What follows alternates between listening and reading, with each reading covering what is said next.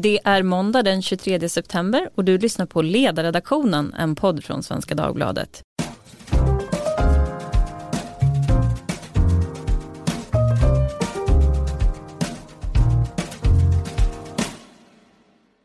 Jag heter Lia Wåhlsten och idag ska vi prata om borgerlig kriminalpolitik. För i helgen stod det klart att Moderaterna, Kristdemokraterna och Liberalerna hoppar av regeringens gruppsamtal om åtgärder för att få bukt med gängkriminaliteten.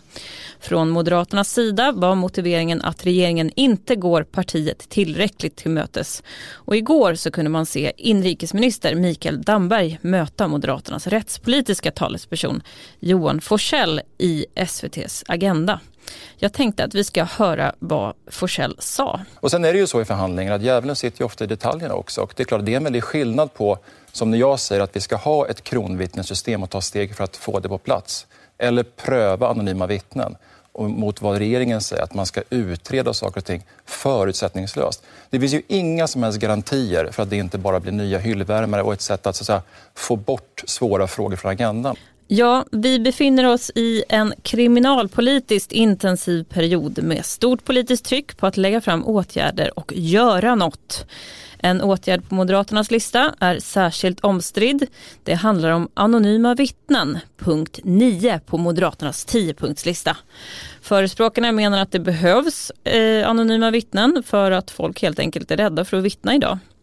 I våras kom också ett tillkännagivande då från riksdagen att anonyma vittnen ska utredas. Men stödet i riksdagen var mycket svagt. Förslaget vann med 160 mot 157. Och om man får tro Aftonbladet så berodde det här på att det var några socialdemokrater som inte dök upp och att en röstade fel. Men förslaget gick alltså igenom och det finns ett beslut från riksdagen att det här ska utredas. Men många är kritiska. En sån är Advokatsamfundet och även många andra straffprocesskunniga menar att anonyma vittnen är inte rättssäkert.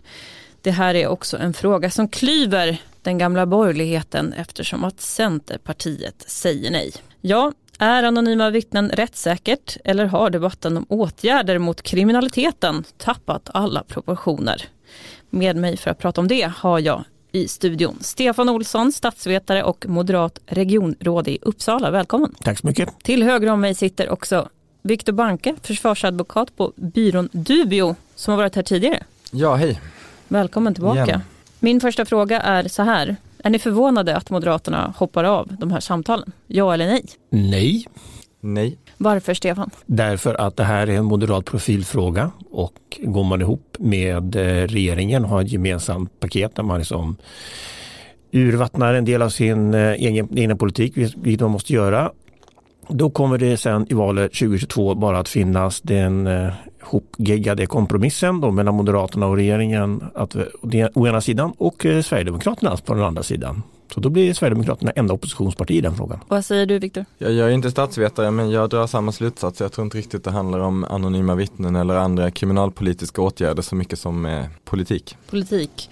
Stefan, kritiker som till exempel DNs ledarsida menar ju just det här att det handlar om att partitaktik helt enkelt. Ja, det är klart att det, men det finns partitaktik från, även från regeringens sida. De vill inte heller ha den här frågan i eh, valrörelsen så att eh, det är taktik överallt. Alla partier håller alltid på med taktik. Ja, men det här med anonyma vittnen, det är ju omstritt. Men problemet är känt. Sverigedemokraterna är det parti som har drivit den här frågan länge och förra året så skrev då deras rättspolitiska talesperson Adam Martinen en debattartikel som poängterade att 2017 var det drygt 700 förhandlingar i brottmål som ställdes in för att vittnen var frånvarande.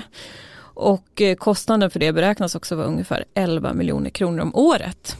Är det inte rimligt att gå fram med anonyma vittnen, Viktor? Nej, det är inte rimligt att gå fram med anonyma vittnen eh, alldeles oavsett vad den kostnaden skulle vara eller antal rättegångar, huvudförhandlingar som har ställts in. Däremot så är det fullt rimligt att ta frågan på allvar, att erkänna problemet, för det är de facto ett stort problem. Det vet vi alla som, som brukar sitta i både vanliga huvudförhandlingar men också gängrelaterade huvudförhandlingar. Men det finns så många saker man måste göra före man överhuvudtaget överväger anonyma vittnen. Och även om man skulle överväga det så är det inte rimligt att införa nej. Många har ju varit kritiska, Advokatsamfundet är ett sådant organ. Vad är kritiken? Det finns ju så många aspekter på det här en del av kritiken är principiell. När du anklagas så måste du ha rätt att försvara dig. Det är ju en, en, grundläggande, en fundamental del av varje civiliserad rättsstat och du kan inte försvara dig på ett tillbörligt sätt om du inte vet från vem eller på vilket sätt eller på vilka grunder som anklagelsen kommer. Det är ju det ena. Sen är det ju såklart rent praktiska invändningar också. Ehm, det kan inte förväntas ha särskilt stor betydelse eftersom bevisvärdet av ett anonymt vittnesmål är väldigt lågt. Det öppnar också upp för till exempel att den som eh, kanske är någon sorts rival eller på annat sätt har intressen i målet kan eh, se till att eh, vittna anonymt eller eh, antingen vittna anonymt själv eller se till att någon, någon, annan gör det och försvaret kan liksom inte ifrågasätta det eftersom man inte vet vem som vittnar. Men sen kan det också eh, vara direkt kontraproduktivt, det vill säga om det öppnar upp för anonyma vittnen så måste ju frågan på något sätt i någon mån vara frivillig. Eh, och då kan det ju faktiskt också bli så att den som annars skulle ha vittnat med sitt namn väljer att vittna anonymt och därmed sänker bevisvärdet av åklagarens åtal och en dom som skulle kunna bli fällande blir istället fri, frikännande dom. Och då har man ju fått en rakt motsatt effekt mot det man ville ha. Så att det finns ju flera olika aspekter och ganska goda argument mot skulle jag säga. Och jag slogs av det idag för jag har ju försökt att hitta någon person som kunde försvara det här med anonyma vittnen eftersom att det då åtminstone finns en majoritet med marginal med tunn marginal i riksdagen och det var väldigt svårt ska jag säga. Men jag hittade en person jag tänkte att vi ska gå in på vad hans argument är.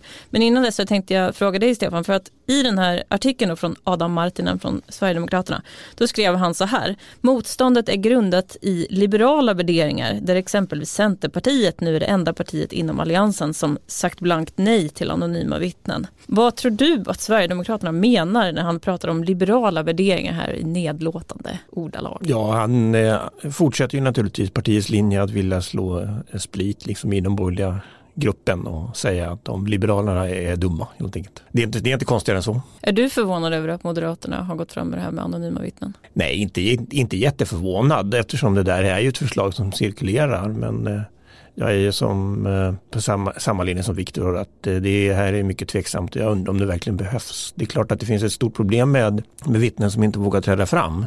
Ja, det är ett stort problem. Men det kanske finns andra metoder att slå sönder gängkriminaliteten som, kanske, som, som man kan pröva först innan man ruckar liksom på grundläggande rättssäkerhetsprinciper. Men samtidigt partiets partisekreterare är ju själv gammal jurist. Är det inte konstigt att man lägger ett sånt här förslag då? Att man har gått med på det här? Jo, men eh, det, när man lägger ett förslag som politiker, när man lägger ett förslag på bordet, då, då, om man lägger tio förslag, då är det minst ett av de förslagen måste man komma, senare komma att rucka på. Det kanske var det här hon hade tänkt att de skulle flytta på sen. Jag vet mm. inte, det är sådana taktiska överväganden som är svårt att bara, kan man bara spekulera i. Ja, då ska vi då gå in på Sven-Erik Alheim. Han är ordförande för Brottsofferjouren och han tycker då att anonyma vittnen är en bra idé. Han har svängt i frågan ska jag säga. Han är för detta överåklagare. Och honom pratade jag med kort idag och då sa han att nej, det här är ingen universallösning men man behöver ta till alla verktyg som finns i verktygslådan och man måste också ha förtroende för att domstolarna kan göra sitt jobb. Dessutom är rädslan för vad det här kan innebära överdriven eftersom att Europakonventionen inte tillåter att man bara har anonyma vittnen som bevisgrund. Undergräver inte det där lite grann av eh, din kritik och advokatsamfundets kritik, Viktor? Både ja och nej. Eh, alltså man kan ju förvisso säga att rädslan är överdriven efter, och det har att göra med att Sverige har ett speciellt system eh, vad gäller hur man värderar bevisning. Vi har det som kallas fri bevisprövning. Man har rätt att lägga fram vilka bevis som helst. Man kan till exempel lägga fram bevisning eh, Eh, som har kommit fram genom erkännande under tortyr, vilket man inte kan, kan i alla länder. Och sen är det upp till domstolen att värdera det då försvinnande lågt och det är väl det han menar att det är upp till domstolen att hantera och det är ett annat sätt att säga att det är upp till domstolen att såga den bevisningen. Eh, och då känner väl jag lite att det är ärligare att säga att det här kanske inte spelar särskilt stor roll. Men sen är det ju så, alltså, vissa saker måste man också se som principiella. Alltså det kan inte bara vara så att man angriper eller hyllar saker utifrån vilken effekt de skulle göra. Det finns faktiskt ibland skäl att, att anlägga ett rent principiellt eh, perspektiv och här, den här frågan är sådan. Alltså principiellt sett i en rättsstat, ska du eller ska du inte få veta vad som läggs dig till last, på vilka grunder det läggs dig till last och från vem det läggs dig till last. Och jag menar att här måste man sätta ner foten redan på ett rent principiellt plan innan man diskuterar för och nackdelar. Det är ovärdigt en rättsstat att inte få veta vem som anklagar en. Mm. Punkt, tycker jag. Håller du med Stefan? Ja, jag håller med om det. Och det finns ju som ytterst eh, komplicerade situationer, till exempel i krigstillstånd där man inte hinner med eh, en mer eftertänksam rättvisa. Men då skjuts det liksom och kulorna visslar liksom och det, man måste bestämma vem som är fiende direkt på fläcken. Då gäller ju liksom på något sätt ett annat rättssystem. Men vi är inte där. Det är inte, det är inte inbördeskrig i landet. Och, eh, och eh, gängkriminaliteten, det är ju det som är problemet. Hur slår vi sönder den? Är det här en, den metod som ska slå sönder gängkriminaliteten? Nej, jag kan ju tänka mig många andra förslag som man kan pröva eh, dessförinnan. Jag tycker att kronvittnen till exempel, det är ju ett förslag som jag tror att regeringen ändå är lite intresserad utav. Eh, låt oss ta det först då. Och sen att självklart eh, större och resurser till polisen att utreda brott, eller till hela rättsväsendet. Jag menar åklagare och eh, domstolarna måste ju också ha resurser att ta hand om allting satsa på det så kan vi se, se hur långt det kommer. Det råder ju lite grann av en punktbonanza i svensk politik. Jag hörde igår i Agenda så var ju också Magdalena Andersson intervjuad och då började hon prata om, jag tror att det var 102 punkter, vilket är en siffra som jag inte känner igen. Annars är vi ju bekanta med 73-punktsprogrammet och nu har ju då det här eh, brottspaketet då, 34 punkter. Moderaterna har 10 punkter, så det verkar ju finnas en jakt då, ju fler punkter man har desto bättre. Ja, det brukar vara så, men, det, men eh, som politiker själv då, det, men alltså det är genom punkter man, jobb, man jobbar ju som genom punkter, det gör man ju, men eh, det blir inte bättre för att det är fler, nej. Viktor, jag måste ställa en fråga, för att idag så satt jag då och läste på om detta. Och då visar det sig så här då, att apropå att man inte ska få vara anonym, man har idag rätt att höras via videolänk från en annan domstol. Man kan också göra det maskerad, iklädd till exempel clownfrisyr eh, och eh, mask. Och det är också så att man inte ens behöver visa upp den här clownfrisyren eh, och masken inför den domstol där processen faktiskt pågår. Betyder inte det här att vi i praktiken har anonyma vittnen redan? Nej, eh, det gör det inte. För att det handlar om att jag som försvarsadvokat ska kunna veta vem är den här personen. Till exempel om vi tar ett exempel då. Det här är en person som pekar ut min klient. Det är ett mord kan vi säga, gängskjutning. Den här personen pekar ut min klient. Om jag vet vem den personen är, alldeles oavsett från vilken tingsrätt den personen vittnar eller i vilken kostym den personen vittnar, då kan jag ta reda på saker om den klienten. Jag kan ställa frågor som är relevanta till den klienten. Jag kan till exempel veta om den klienten tillhör en rivaliserande gruppering, om den klienten var där på platsen, om den klienten kanske tidigare har sagt något till någon annan domstol som kan vara värt att lyfta fram, om den klienten kan ha ett särskilt intresse mot min klient, de kanske är rivaler eller vad det nu kan vara. Vet jag inte vem den personen är så kan jag inte ställa några av de här frågorna. Sen ska man också komma ihåg att om åklagaren ges rätt att åberopa ett anonymt vittne, då får ju också den tilltalade, alltså den misstänkta, ha rätt att åberopa ett anonymt vittne. Och då får ju den gängkriminella plötsligt ett nytt medel att freda sig med. Då kan den personen skicka in vem som helst i domstolen för att ge alibi till exempel och åklagaren har ingen möjlighet att kolla om det är sant eller falskt. Mm. Du menar att det följer logiskt då av att ha anonyma vittnen? Ja, alltså det tror jag inte ens att, att regeringen eller Moderaterna eh, tänker sig att man inte liksom ger den rätten åt båda parter. För det är en absolut grundläggande funktion att, att man så att säga att finns en rättighet så får båda parter del av den. Men det är ju ett antal länder som har anonyma vittnen idag förespråkare brukar lyfta upp då Danmark, Norge, man har också en variant av det här i Storbritannien. Det här är ändå länder som vi skulle betrakta som rättssäkra. Absolut, det innebär inte att vi ska följa efter. Det kan ju också vara så att vi, har, att vi är bättre. Alltså det måste inte vara så att bara för att det finns i ett annat land så är det någonting, så är det ett argument för att införa det.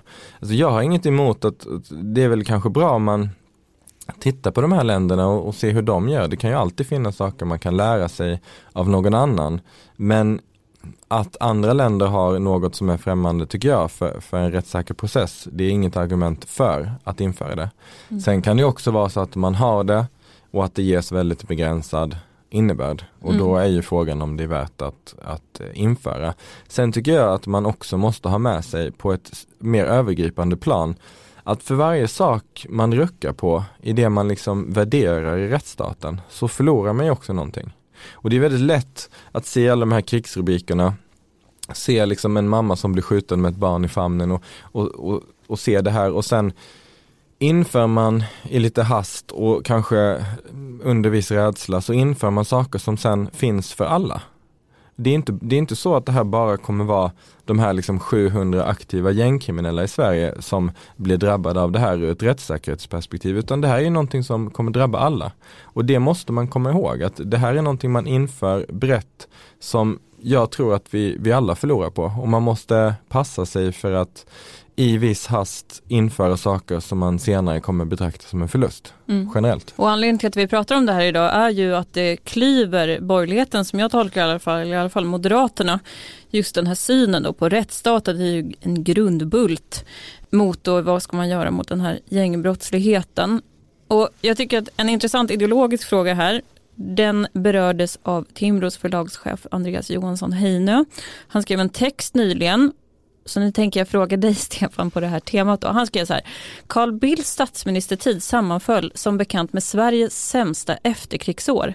Ekonomisk kris, arbetslöshet, främlingsfientlighet, populism, flyktingströmmar, inbördeskrig i Europa. Det var öppet mål för den som önskade vädja till medborgarnas trygghetstörst.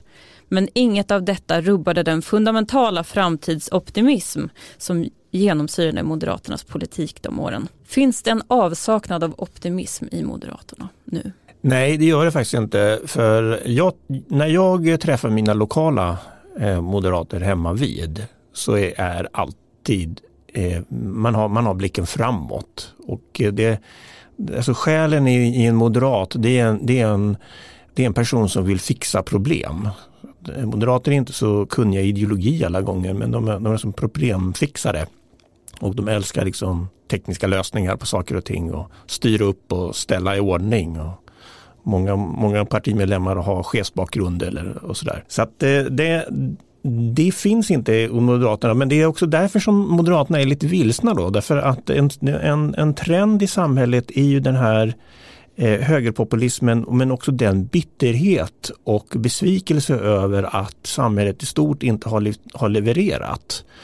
Och eh, inom Sverigedemokraterna så är man ju väldigt tillbakablickande där man tänker sig att det var väldigt mycket bättre förr. Och med förr menas då tydligen 70-talet om man förstår Jim Åkesson rätt.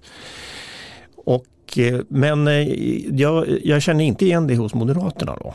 Utan där är det fortfarande liksom det ingenjörsmässiga framåtblickandet som, som dominerar. Men det är klart att man blir lite villrådig när, när man hamnar i en situation där en stor del av befolkningen då driver åt ett annat håll. Så på så vis är det lite vild, villrådigt skulle jag säga. Men med fötterna i kommunmyllan, finns det liksom en grund för kritik mot att Moderaterna skulle börja rucka på viktiga principer? Eller ser man liksom, man har 100% förtroende bakom de utspel som görs? Ja, det är också så här, det finns en partikultur i Moderaterna och man är väldigt följsam för ledningen. Det, den kritik som, som framförs, den, den, den kommer inte alltid ut i, i medierna. Det, det finns kanaler, man får ju, man, vi, vi ligger liksom på våra egna riksdagsledamöter och, och, så vidare, men det kommer inte alltid ut i media.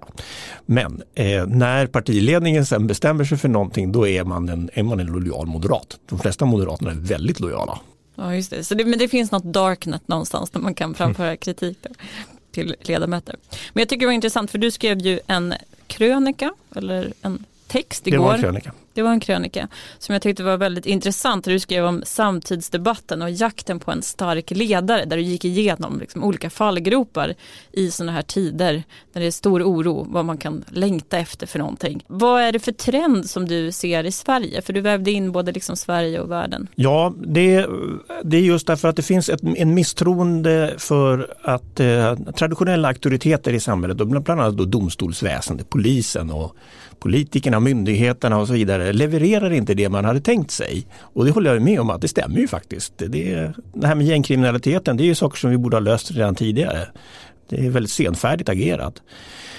Eh, men då finns det också de som, som vill eh, som, som, tror att det här är systemet i sig som det är fel på, alltså vår liberala rättsstat. Att det är den som inte funkar med demokrati och rättssäkerhet och så vidare och därför vill ha kraftigare tag och och, och, på något sätt. Och då finns det idéer sedan gammalt om vad som menas med kraftiga tag. Och eh, Exempel på anonyma vittnen är väl ett, sånt, eh, ett utslag av det skulle jag säga, liksom, där man säger så här, men låt oss lägga en, en, en viktig rättssäkerhetsprincip åt sidan för en stund så vi kan röja upp då istället eh, för att göra annat. Men eh, nu är det så här att vi har ju en, en historia i Västeuropa, nej inte, förlåt, inte Västeuropa utan Europa framförallt, där vi har prövat i stort sett allt, allt möjligt som ligger då utanför den liberala demokratins principer. Det, det har prövats världskrig, det har prövats folkförintelse, det har prövats diktatur, det har prövats kommunism, det har prövats nazism. Och allt det där är ju genomuselt. Så att ingenting av den av de förslag som ligger på listan vid sidan av den liberala demokratin. Det är inte så att de är okända. Det är inte så att de är oprövade. Utan de har ju prövats men det har ju varit fullständiga, fullständiga katastrofer. Så mitt argument i den här krönikan det är ju att eh, ja, vårt system är ganska kass faktiskt. Men vi får nog leva med det och jobba med det ändå. Därför att gräset är inte grönare på andra sidan. Och hur känner man igen då när man börjar rucka på så här viktiga rättsprinciper? När går man emot den liberala demokratin?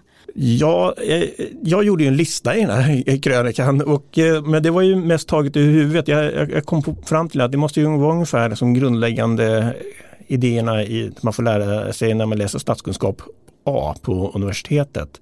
Men om man tar ett exempel då, kan, kan det vara bra med en stark ledare som är hård, hårda nypor och träder fram och röjer upp och sådär? Ja, du, vill du ha en stark ledare som, som röjer upp? Ja, absolut, det kan, det kan du vilja ha. Då får du liksom Vladimir Putin som styr. Problemet är ju bara att han lämnar ju aldrig makten ifrån sig sen. Och då sitter man där med honom i all evighet. Och vi vet ju att, att den typen av exempel är på just på det sättet. Ja, så det finns inte så många andra eh, bra vägar. Vi måste börja avsluta, men jag tänkte ställa en kort fråga till Viktor. Hur skyddar man vittnen bättre än vad som görs idag utan att rucka på viktiga principer? Låt mig börja med att säga att här finns egentligen inget bra svar för att det är otroligt effektivt att hota människor i ett öppet samhälle. Precis som att det alltid är otroligt effektivt att hota människor när du har ett visst våldskapital och det är någonting du aldrig riktigt kommer runt. Men det man kan konstatera det är att polisens vittnesskydd, eh, personskyddet, resurserna där eh, är kanske inte alltid de bästa och där kan man ju göra jättemycket. Sen kan man höja straffet för mened, du kan höja straffet för skyddande av brottsling och så vidare. Men det här är nog ett, ett problem som, som är, har svårare lösningar, till exempel att du måste ha ett större förtroende för polisen. Där tror jag att är själva knäckfrågan och den kan du nog inte lagstifta dig till utan det är andra åtgärder som måste till. Det är ett långsiktigt förtroendearbete tror jag. Stefan, tror du att vi kommer få ett system med anonyma vittnen i Sverige? Nej, jag tror inte det. Jag tror att eh, en närmast enig juristkår kommer säga att de inte vill ha det här och då kommer politikerna faktiskt att lyssna. Och eh, med de sista, vad jag tycker hoppfulla orden, säger jag stort tack till Viktor Banke och Stefan Olsson för att ni ville vara här och prata om Moderaterna och anonyma vittnen idag. Ni som har lyssnat, hör gärna av er på ledarsidan svd.se om ni har frågor eller funderingar. Tack för idag. Tack. Tack så mycket.